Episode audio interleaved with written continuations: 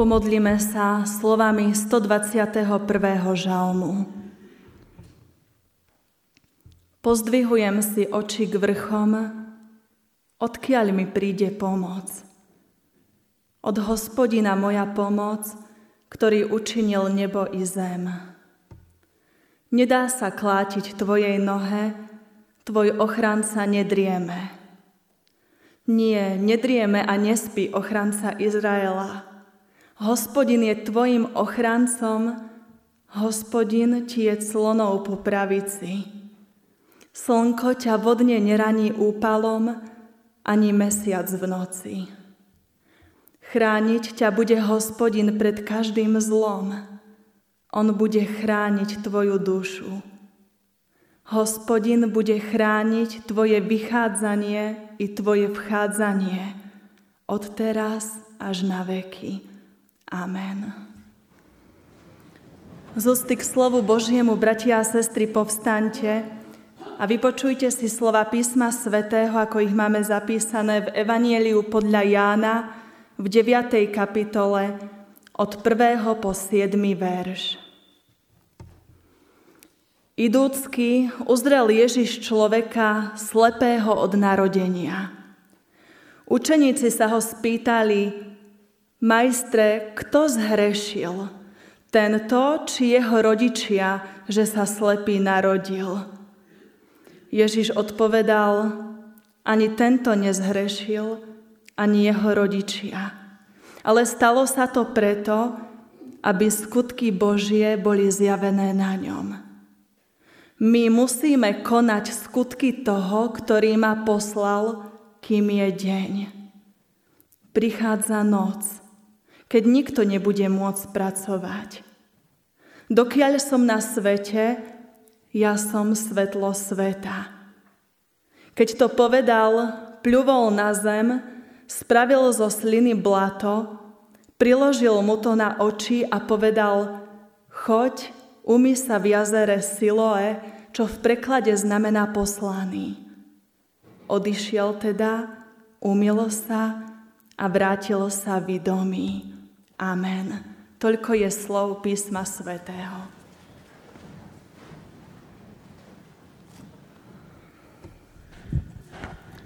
Milí bratia drahé sestry v Pánovi Ježišovi Kristovi. Dnes je pred nami opäť veľmi silný príbeh stretnutia s Pánom Ježišom. Príbeh, ktorý zapísal Ján vo svojom evanieliu v 9. kapitole. Pán Ježiš uzrel človeka, ktorý ho nemohol vidieť. Priblížil sa k osalmelému svetu, v ktorom nikdy nežiarilo svetlo, k svetu bez farieb a tvarov. Prichádza k mužovi, ktorý nikdy nehľadel do očí svojho otca či do očí matky. Nikdy nevidel kvet stromu či letiaceho vtáka. Jeho svet je temný.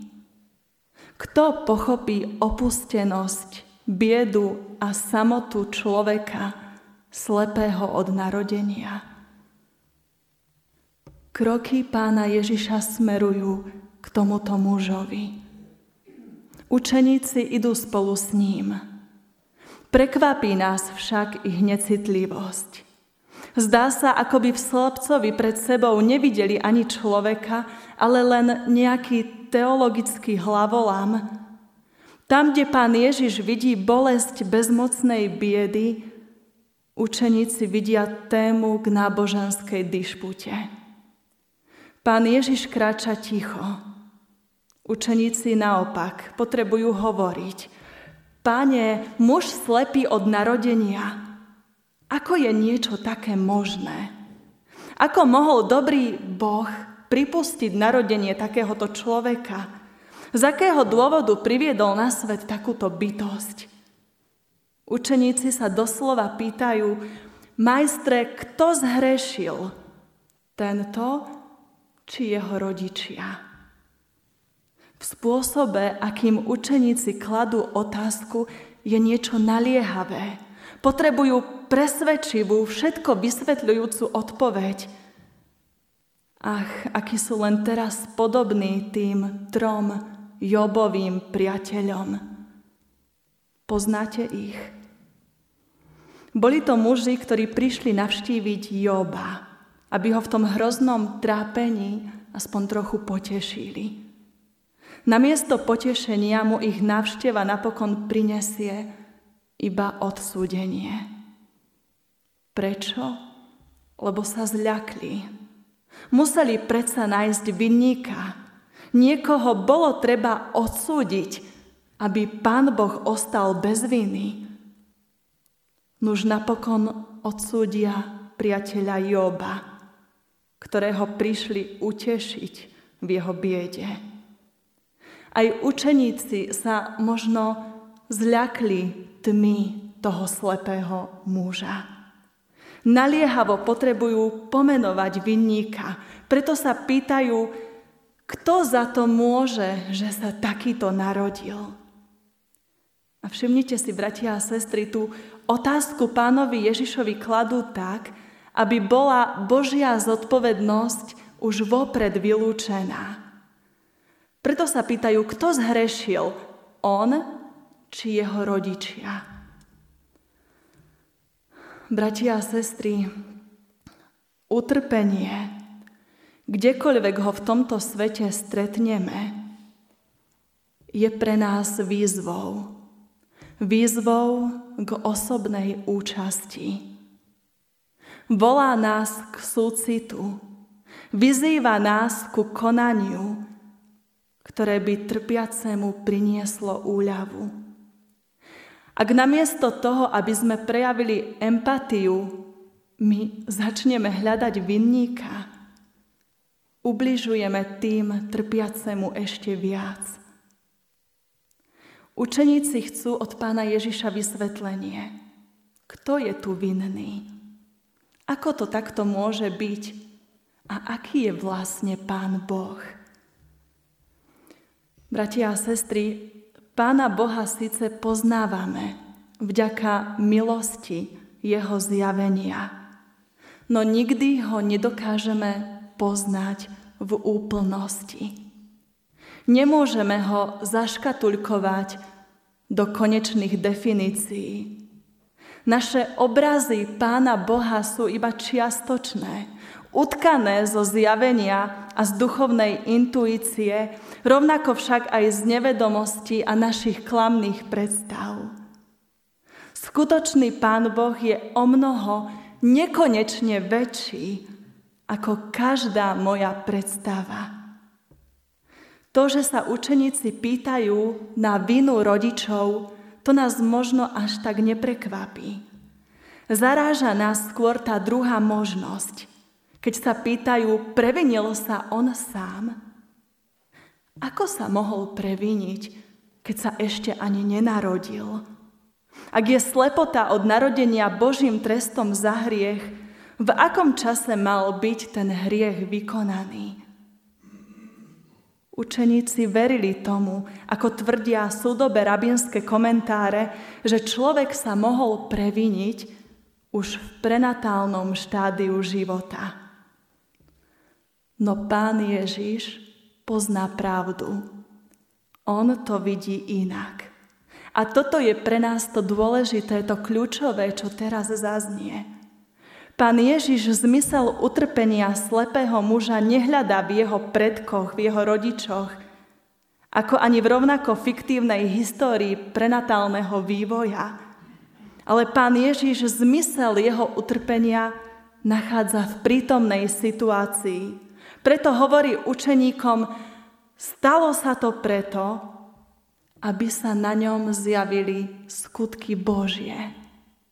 Nezhrešil ani on, ani jeho rodičia, ale stalo sa to preto, aby sa zjavili skutky Božie. Toto je dôvod, aby sa zjavili skutky Božie. Skutky Božej moci, skutky lásky. Bratia a sestry, aj keď nám naše podmienky neumožnia priniesť trpiacemu človeku úľavu uzdravením, no svojou láskavou starostlivosťou tým, že vstúpime do jeho sveta a naplníme ho ľudskou blízkosťou, vtedy konáme skutok Boží. V tom vidím jediný možný zmysel, inak nezmyselného utrpenia okolo nás. A presne tak odpoveda aj sám pán Ježiš na dilemu absurdného utrpenia nevinných. Stalo sa to preto, aby mohli byť zjavené skutky Božie na ňom. Toto je pravda, ktorej nás učil Pán Ježiš. Božia sláva sa zjavuje najmä v našej biede. Božia milosť je zjavená v našej slabosti. A presne takto dal Duch Svety napísať aj apoštolovi Pavlovi, ako sme to počuli v tej dnešnej čítanej epištole, keď vo svojom druhom liste korinským vyznal, pán mi riekol, dosť máš na mojej milosti, lebo moja moc sa v slabosti dokonáva. Najradšej sa budem teda chváliť slabosťami, aby prebývala vo mne moc Kristova. Preto, hovorí Pavol, mám zalúbenie v slabostiach, pohaneniach, slúženiach, v úzkostiach pre Krista. Lebo práve keď som slabý, vtedy som mocný. Toto je paradox viery. Preto Ježišova odpoveď učeníkom na ich otázku nebola len nejakým vysvetlením, ale bola mostom ku konkrétnemu konaniu. Bola výzvou k tomu, ako sa majú učeníci postaviť k svojmu vlastnému životu – a tak im pán Ježiš hneď nasledne hovorí, my musíme konať skutky toho, ktorý ma poslal, kým je deň. Prichádza noc, keď nikto nebude môcť pracovať. Čo tým pán Ježiš myslí? Všimnite si, bratia a sestry, pán Ježiš tu nehovorí, že ja musím konať, ale hovorí tu my. My musíme konať skutky toho, ktorý ma poslal. My musíme konať skutky Božie. V tom Ježišovom my je zahrnutý každý jeden človek, teda aj ty, aj ja. Každý človek, ktorý svoj život nechce len tak nejako premárniť. Pán Ježiš nehovorí len sám o sebe, ale hovorí o nás všetkých. Pred 2000 rokmi bol Kristus skutočne tu na tejto zemi. Bol tu prítomný medzi ľuďmi, no potom odišiel. Jeho telo tu však zostalo. Kde? No predsa v nás. My sme telom Kristovým. V tebe a vo mne. V nás i v nich má Kristus mnoho rúk, mnoho nôh, očí, uší, srdc, ktoré môžu konať v tom všetkom, čo každodenne prežívame. V každom jednom stretnutí s človekom, v jeho telesnej, psychickej či duchovnej núdzi sa vždy otvára príležitosť, aby sme konali skutky toho, ktorý poslal Ježiša aby sme konali skutky Božie. Pán Ježiš hovorí, musíme konať skutky Božie, kým je deň. Čo to znamená? O akom dni a akej noci tu pán Ježiš hovorí? Pán Ježiš vie, že čas jeho smrti na kríži sa neodvratne blíži. Ešte krátky čas a jeho cesta na zemi sa skončí. Učeníci o tom nechcú ani len počuť. No Ježiš vie, že na jeho cestu padá tieň kríža. Teraz však nehovorí o sebe. Hovorí o učeníkoch, hovorí o nás, hovorí o mne a o tebe. Naše síly sa raz vyčerpajú, naše zmysly vyhasnú, náš deň sa skončí a nastane noc smrti. Všetci kráčame v ústrety svojej osobnej noci. Niekto má práve 20, niekto 40, niekto 80 rokov. Každý z nás má už časť dňa za sebou. A určitú, nevieme akú dlhú, máme ešte pred sebou. A tak v slovách pána Ježiša cítime veľkú naliehavosť. To, čo sa práve tu, čo sa práve teraz deje, to všetko má svoj význam, ktorý nemôžeme premárniť. Pán Ježiš ako by nám chcel povedať, každý okamih tvojho života je významný. Teraz je tu, no o chvíľu tu už nebude. Každý okamih predstavuje príležitosť premeniť márny čas na zmysluplnú udalosť. Každý deň sme volaní k tomu, aby sme žili s Pánom Bohom, aby sme motivovaní Jeho láskou aj my konali skutky lásky v tomto svete. Aby sme v tejto pominuteľnosti tvorili hodnoty, ktoré nepominú. Apoštol Pavol v liste Efeským napísal, vykupujte čas, lebo dni sú zlé. Z akého zla máme vykúpiť čas? Zo zla márnosti, zo zla egoizmu, zo strachu o seba samého. A ako ho môžem vykúpiť? Tak, že budem nasledovať Pána Ježiša Krista tak, že beriem každý deň na seba svoj kríž a snažím sa prinášať aj iným ľuďom do života to svetlo sveta. Pán Ježiš to svojim učeníkom povedal jasne. Dokiaľ som na svete, ja som svetlo sveta. Tieto slova pána Ježiša možno počul aj ten muž, slepý od narodenia pri ktorom pán Ježiš v tej chvíli stál. On nevedel, kto to hovorí. Nevidel ani to, ako pán Ježiš pľuvol na zem, ako nabral hlinu, ako spravil blato. Pocítil už len chlad mokrej hliny na svojich slepých očiach. A v nasledujúcej chvíli počuje už len Ježišové slova Choď a umí sa v jazere Siloe. Čo urobil ten slepý muž? Mohol zareagovať rôzne, no on sa rozhodol posluchnúť. A evangelista Jan nám to zapísal veľmi stručne. Odišiel teda, umil sa a vrátil sa vidiaci. Skutky Božie boli zjavené na ňom. Ľudia sa pýtajú, bratia a sestry, čo musí človek vedieť, aby sa stal Kristovým nasledovníkom? Odpoveď nachádzame tu v tomto príbehu. Muž nevedel nič o pánovi Ježišovi. Nevedel o jeho zázračnom vtelení, o narodení pána Ježiša. Nevedel, čo to znamená mať dar Ducha Svetého. Vedel iba jedno. Muž Ježiš urobil blato, potrel mu ním oči a poslal ho umyť sa. A on sa rozhodol ho posluchnúť.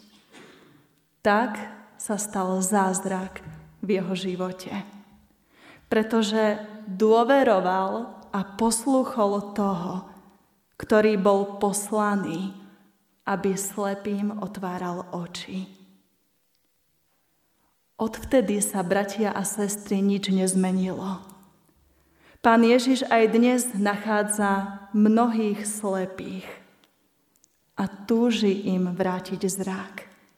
A teraz nemyslím na tú telesnú slepotu, ale myslím slepotu ducha, duchovnú, pretože tá je o mnoho horšia a nebezpečnejšia ako tá telesná. Tento príbeh je vlastne o každom jednom z nás. Každého jedného stavia pred otázku, nie som aj ja taký duchovný slepec. Kam upieram svoj pohľad? Kam hľadia oči môjho srdca? Nie som zahľadená len sama do seba. Pozdvihujem svoje oči k môjmu stvoriteľovi. Hľadím v tomto pôstnom čase najmä na Kristov kríž. Vidím a vnímam to, čo sa deje v mojom okolí, čo sa deje vo svete okolo mňa a reagujem na to. Vidím potreby svojich blížnych a dokážem aj ja konať tie skutky Božie. Bratia a sestry, bez Krista sme všetci slepí. Bez Krista nevidíme zmysel nášho života. Nevidíme budúcnosť, nevidíme východisko z problémov, nevidíme svoj hriech a nedokážeme vidieť ani Božiu lásku. Proste nevidíme nič podstatné. Preto prosme Ducha Svetého, aby skrze Neho mohol Pán Ježiš prísť aj k nám. Aby nás mohol uzdraviť. Aby naše srdcia premenil. Aby sme stále viac túžili nasledovať a poslúchať Jeho hlas aby sme s jeho pomocou dokázali aj my konať tie skutky Božie. Skutky lásky v tomto svete, pokiaľ trvá náš deň, pokiaľ tu sme, pokiaľ žijeme. Prosme, nech nám Duch Svety otvára oči, aby sme vždy dokázali vidieť, ako veľmi nás Pán Boh miluje. Vidieť, ako za nás umieral, ako za nás z mŕtvych vstal. Tak veď nás, prosíme, Pane, slovami aj tohto dnešného evanielia na cestu zo slepoty ducha k tichej vode jazera Siloe. Nech aj na nás môžu byť zjavené tie skutky Božie. Amen.